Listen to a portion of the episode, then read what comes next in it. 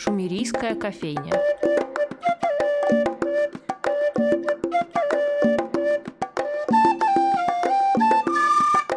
Добрый день, дорогие друзья! В эфире новый выпуск рубрики «Шумерийская кофейня». Меня зовут Анастасия Филиппова. И сегодня у нас в гостях Андрей Кондаков, один из наиболее ярких российских джазовых композиторов и исполнителей, арт-директор Петербургского джазового клуба GFC и художественный руководитель музыкального фестиваля «Бродский драйв».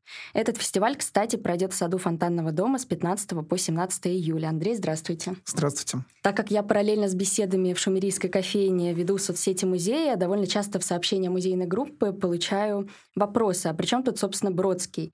Расскажите, пожалуйста, как вообще возник замысел объединить Бродского и джаз? Ну, вообще-то это была не моя идея. А фестиваль придумали два человека. Это Юра Озерский, которого вы хорошо знаете, и Сережа Васильев, директор нынешней нашего фестиваля. Именно, может быть, даже это Юра придумал, кстати, это надо Сергея уточнить. Я думаю, что это естественное название для фестиваля, который проводит э, музей. Мы знаем, что Бродский любил джаз. Вот. Я, кстати, неоднократно, появляясь в Нью-Йорке, играл вместе под названием «Русских самолетов» самовар, к которому имел непосредственное отношение Бродский. Он э, имел отношение даже, по-моему, к организационным каким-то процессам. Там я встречал Романа Каплана, который долгие годы был, собственно, лидером всего того, что там происходило. Барышникова я не видел, но, во всяком случае, это вот была э, и их компания. И Роман Каплан, кстати, тоже очень любит джаз, поэтому, собственно, я в этом месте иногда просто выступал, в том числе и со многими американскими музыкантами. Вот. Я уже, когда был приглашен в качестве арт-директора, уже столкнулся с, с этой данностью, с этим названием «Бродский драйв». Вот, собственно, все, что я могу сказать на данный момент. Да, насколько вообще, по-вашему, место прослушивания музыки влияет на ее восприятие? То есть здесь у нас классическая архитектура Шереметьевского дворца, деревья старинные и при этом джаз. Но я бы даже повернул это немножко в другую сторону. Скорее всего, это место обязывает, наверное, музыкантов играть нечто с оглядкой на то, где ты выступаешь. Вот. Поэтому был, собственно, поиск формата этого фестиваля. Сначала у него была, по-моему, более роковая окраска, насколько я знаю. И потом все-таки пришли к формату джазового фестиваля, где доминирует как раз стилистически новая импровизационная музыка, более свободная как доминанта. Но я думаю, что это место прекрасно существует, я имею в виду сад, и без музыки. То есть здесь этому месту идет и тишина, и музыка, и все что угодно прекрасное, связанное с культурой, и стихи, поэзия, и музыка. И очень органично то, что в, в саду стоит просто пианино. Mm-hmm. Вот кто-то может подойти и извлечь э, какие-то звуки. Очень творческое место. Поэтому это обоюдный процесс, это место оно вдохновляет и людей, которые просто заходят э, сюда получить какую-то порцию чего-то, и самих музыкантов. В общем, это какой-то обоюдный процесс. Угу. Ну, вообще, джаз без всяких купюр — это особенный жанр, не в обиду той же поп-музыки, например, среди которой есть очевидные там хиты, шедевры даже, как мне кажется. Но мы ее слышим везде, там, по радио, где угодно, в торговых центрах. Ее мы видим э, на первых строчках там музыкальных чартов. А джаз, кстати, нет, для него там свои чарты существуют. Такая позиция вне потока, не для всех. Это джазу не вредит, как вам кажется? Я могу сказать, что вот эта тенденция тенденция, когда джаз шагнул вот в разные кафе, в различные места, это вот все-таки примета последнего времени. Раньше не, не очень. Это, собственно, это как-то наблюдалось в советское время. Вот, и звучание джаза было скорее такой большой экзотикой. И джаз э, находит везде свое место, потому что, с одной стороны, это музыка, которую можно слушать, погружаясь, а с другой стороны, она может прекрасно выполнять функцию такого фона, атмосферы. Вот, она не заставляет вас пристально э, это слушать. И, кстати, атмосфера джазовых фестивалей такая и есть. То есть вы можете слушать э, внимательно, если вас э, зацепило то, что происходит там на сцене. И в этом нет ничего страшного, если вы решите отойти, выйти там, зайти в кафе в этот момент и издалека слышать то, что происходит в данный момент. Поэтому джаз, он так и живет. И на филармонической сцене он себя чувствует хорошо, благодаря, кстати, усилиям в Америке. Это, например, был такой продюсер Норман Грантс, который как раз вывел джаз на филармоническую сцену. А у нас э, в России, в частности, в нашем городе, в Петербурге, это Владимир Борисович Фиртак, наш знаменитый джазовый музыковед, который, кстати, появится на сцене 15 mm-hmm. числа и будет ведущим нашего первого фестивального дня. Поэтому джазу ничего не вредит, ничего не мешает. Он спокойно живет, э, имеет своих верных поклонников, людей, которые погружены в этот мир, и имеет э, людей, которые волей-неволей с ним сталкиваются, не погружаясь в эту самую любовь к джазу. Но, судя по всему, он их и не сильно раздражает, джаз. Вдогонку к прошлому вопросу об особенности жанра, мне кажется лично, что к джазу приходит обязательно при каких-то особых обстоятельствах. Или, например, в связке с другим искусством, кинематографом, к слову. Угу. Я этот момент в своей жизни очень хорошо запомнила. Это был 13-й год, вышла экранизация великого Гэтсби База Лурмана, угу. и там э, как раз эти сцены с ревущими двадцатыми были под звуки джаза. И именно тогда, может быть, за счет режиссуры, может быть, за счет музыки или соединения угу. того и другого, я вдруг этим жанром заинтересовалась. Вы помните, когда этот интерес пришел к вам? Ну, интерес к джазу в моем случае пришел, наверное, когда мне было лет 12. Э, Помню очень хорошо, как я находился летом э, в Сочи у бабушки и зашел в потрясающий магазин, который назывался «Мелодия» в центре на Платановой аллее в Сочи. Там был очень большой пластиночный отдел. И были такие глянцевые, очень красивые конверты. И я просто спросил продавщицы, ну, ничего не было понятно. Говорю, а что это за пластинки? Потому что видно было, что они не советские. Это был, наверное, год, скажем, 74-й. И она так э, ответила как-то хладнокровно, ну, без, без особой злобы. Он говорит, ну, это джаз, польский джаз. Да, как-то очень спокойно. А меня это очень за, заинтриговало, то, как она это сказала. И потом, э, собственно, я стал э, в этот мир джаза как-то постепенно погружаться. Когда я поступил в музыкальное училище, возникло мое первое джазовое трио, и, наверное, подействовало на меня то, что я попадал на концерты в конце 70-х годов тех музыкантов, которые работали от имени там МОС, Росконцертов, такие как пианист Леонид Чижик. В конце 70-х годов начали гастролировать ансамбли Аллегра Николая Левиновского, Каданс Германа Лукьянова. Я ходил на эти концерты, это меня как бы вдохновило. Возникли мои какие-то первые джазовые опыты, плюс знакомство с коллекционерами, плюс то, что действительно фирма «Мелодия» стала издавать американский джаз по лицензии. То есть э, джаз, который был недоступен, э, я имею в виду, американские пластинки мы не могли просто купить угу, в магазине, конечно. правильно? Вот. А образцы лучшего американского джаза можно было купить просто в виде лицензионных альбомов. Угу. Интересно, что через 12 лет после вашего знакомства с джазом. Патрон фестиваля Иосиф Бродский в своем эссе «Трофейное» как раз будет рассуждать о джазе. И он там напишет о том, что он и его ровесники, там послевоенное поколение, когда у них происходило это знакомство с джазом, у них даже начинала меняться походка. Вот он тут пишет, что суставы наших крайне скованных русских оболочек принялись впитывать свинг. Вы замечаете подобные какие-то преобразования в людях, когда сами играете или, может быть, за годы фестиваля встречали необычные реакции на такую музыку? Ну, вы знаете, всегда интересно наблюдать за публикой, которая слушает джаз. То есть это можно наблюдать, кстати, и в хронике вот 60-х, 70-х годов. Есть, например, там фильм про приезд знаменитого кларнетиста Бенни Гудмана, это было в 62 году. Или был такой фильм «Город, осень, ритм». Он демонстрировал различных музыкантов. Вот. Это был как бы фестиваль, но не настоящий фестиваль. Э, Ленфильм собрал людей, собрал ансамбли и снял эту музыку со зрителем, который пришел как бы бесплатно. Вот. Но очень интересно наблюдать за реакцией людей вот того времени. И сейчас видно, что вот этот человек, что он не вырос вместе с джазом. Но вот джаз его зацепил, и он начинает как-то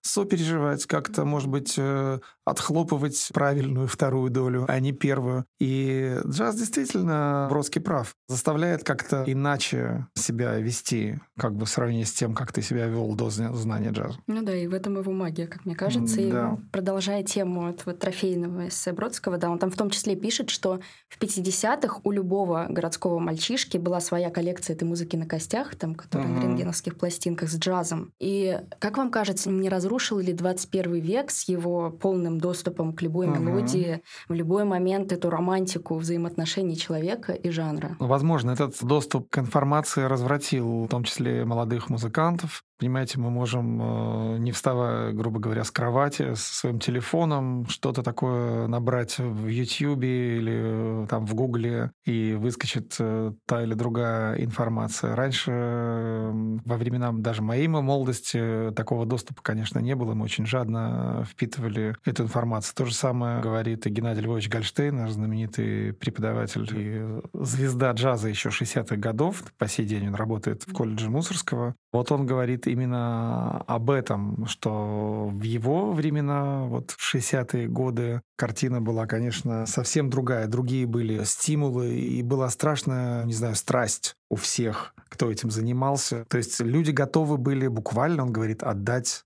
жизнь за, за, за, за этот жанр, за, за mm-hmm. этот джаз. Вот настолько это было сильно. А сейчас зона комфорта э, вот, в наушниках, э, с телефоном. Где угодно, когда да, угодно. где угодно. Да. Да.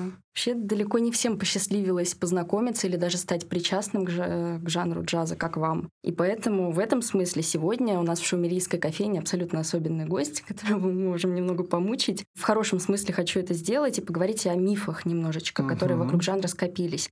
Развеять или подтвердить их. Я спрошу всего о трех ну, угу. понятно, что их больше. Первый это то, что современный джаз это такой элитарный жанр, он не для всех. Человеку там без какой-то музыкальной подготовки, без музыкального образования вообще не стоит в это все лезть, раз он знаком так поверхностно. Это так? Да, наверное, джаз э, ничем не отличается от э, другого вида искусства. Если вы заходите в музей и перед вами какая-то абстрактная картина, каждый сможет что-то почерпнуть, понять то, что он в состоянии понять. Но я не думаю, что будет такая, такая картина, картина или такая музыка, что вы бегом будете бежать, скорее убежать отсюда, уйти. Вот. Хотя джаз, он бывает депрессивный, бывает такая музыка, которая и меня отталкивает. Мне кажется, что хорошо, когда проявляется талант музыканта. Ведь импровизировать на самом деле может, наверное, любой человек, даже без практики, без опыта. Вот я могу здесь начать э, хлопать, стучать и назвать это э, современной импровизацией. Вы тоже можете начать, да, петь, что-то делать а, со своим голосом. Думаю, пожалеем слушателей. Да, да, да. И тоже называть это современной импровизационной музыкой. Вот я думаю, что джаз в целом музыка демократичная, независимо от стилей и направлений. Я думаю, что большую роль играет конкретный ансамбль, потому что мы можем а, разбирать все по полочкам и говорить, вот вы любите традиционный джаз или не любите традиционный джаз. И мы поставим примеры плохого традиционного джаза и хорошего. Плохой вас оттолкнет, а хороший вас зацепит. И это касается любого жанра. Бразильская музыка, латиноамериканская, ведь э, такая новая импровизационная музыка, современная музыка, которую играет Слава Говоронский или там Володя Волков, Владимир Тарасов, барабанщик или Владимир Чекасин. Можно играть, слыша своих партнеров, уступая как бы им дорогу, быть тактичным партнером, слышать все эти взаимосвязи между всеми инструментами. Это вас будет завораживать, э, увлекать. Иногда вы будете проваливаться в тишину, иногда будут э, какие-то контрастные всплески, вот стихи ритма или наоборот что-то созерцательное, вот контрасты, умение чувствовать ситуацию, держать э, движение. В общем, везде нужно, необходимо чувство меры в любом высказывании художественном. И в музыке это все очень чувствуется. И поэтому, когда у людей не хватает там, мастерства, чувства меры, вкуса, вот это может оттолкнуть. Поэтому я не знаю, что делать с этим мифом. Ну, получается, ведь в такие моменты, когда идет, например, импровизация, музыканты должны либо быть хорошо знакомы друг с другом, чтобы чувствовать себя. Не, не обязательно быть талант, знакомыми. Нет? Да, музыканты могут встретиться первый раз прямо на сцене. Вот иногда бывают такие ситуации. Это называется jam session, когда музыканты, допустим, импровизируют на какую-то известную им тему. Или, если это музыканты, исповедующие вот э, стилистику более современную, свободную импровизацию, они точно так же могут начать играть вместе не зная друг друга, и у них будут возникать вот эти связи. Поэтому не обязательно угу. знать друг друга. Угу. Второй миф, который хочется разобрать, это то, что джаз умирает, как многие, например, я это постоянно слышу. Его место занимают какие-то другие жанры, он все больше уходит в историческую нишу. Это так? Нет, я думаю, что это не так. Во-первых, можно считать э, положительным фактором, что во всем мире, ну и в Европе, и в Америке, и в том числе и в России, и в странах Азии есть джаз включен в образовательную систему тему. То есть э, джазу обучают профессионально, и шансов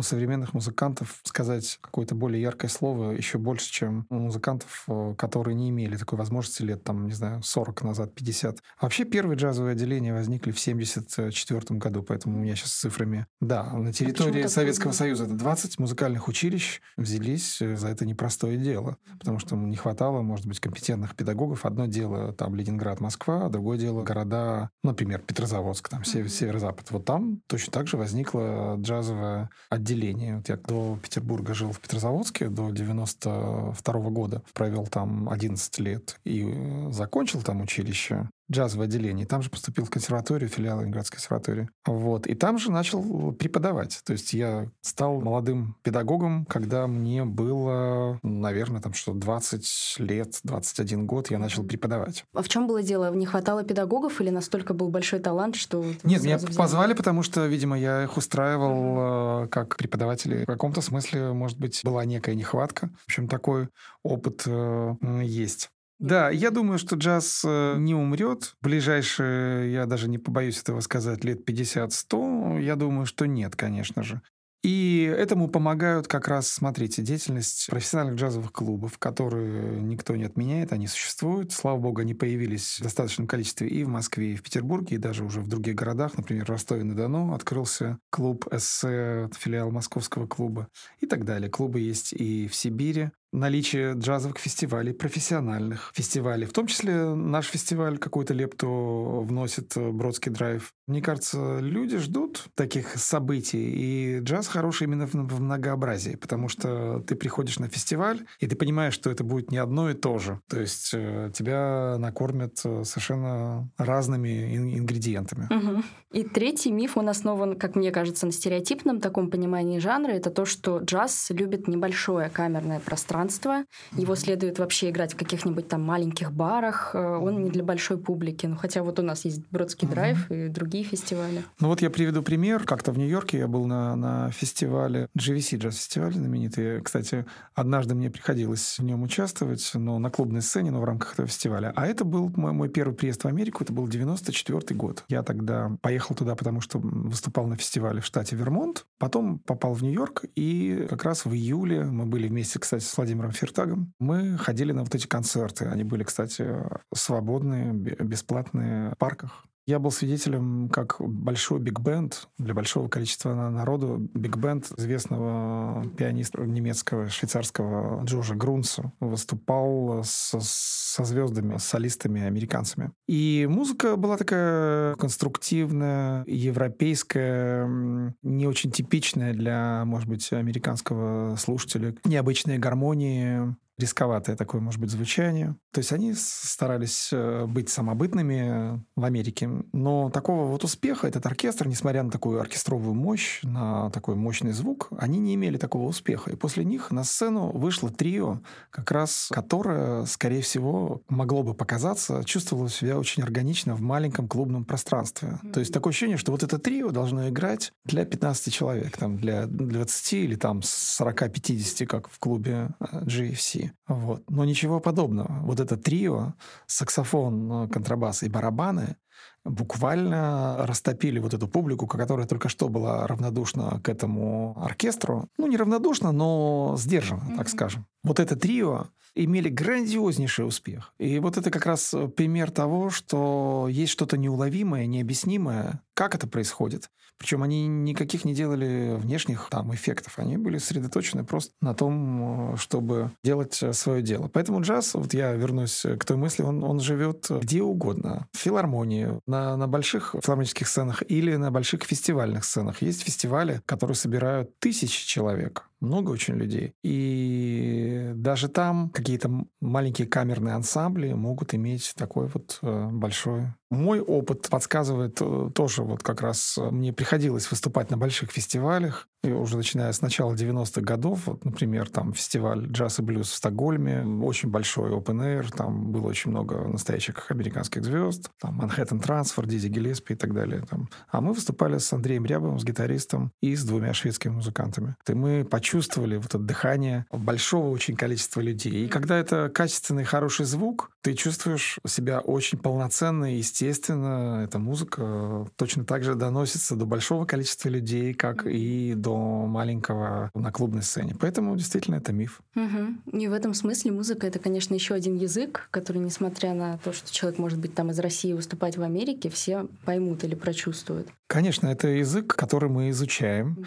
Конечно, мы говорим на этом языке со своим каким-то акцентом. И, может быть, это как раз и привлекает тех же американцев. Они слышат, что ты говоришь с акцентом, играя их му- музыку, как бы американскую музыку, играя джаз. Но если в твоей игре есть что-то интересное, значит, это их как-то по-своему цепляет. Угу. Это вы сказали хорошую фразу, что это что-то неуловимое и необъяснимое. Угу. Мне кажется, тем, кто хочет познакомиться с джазом или кто уже с ним знаком, но хочет его послушать на большом пространстве, тем более, чтобы это неуловимое и необъяснимое услышать, стоит прийти на фестиваль фестиваль. Я напоминаю, что он пройдет с 15 по 17 июля. Вас ждет много интересного. Я как раз считаю, что вот наше это место, Шереметьевский сад, это как раз правильный такой баланс между большим и небольшим а, пространством. То есть это ощущение, что вы находитесь в, или в большом клубе, вот, но под открытым небом. Это очень комфортное место для того, чтобы слушать джаз. Спасибо большое. С вами в Шумерийской кофейне были художественный руководитель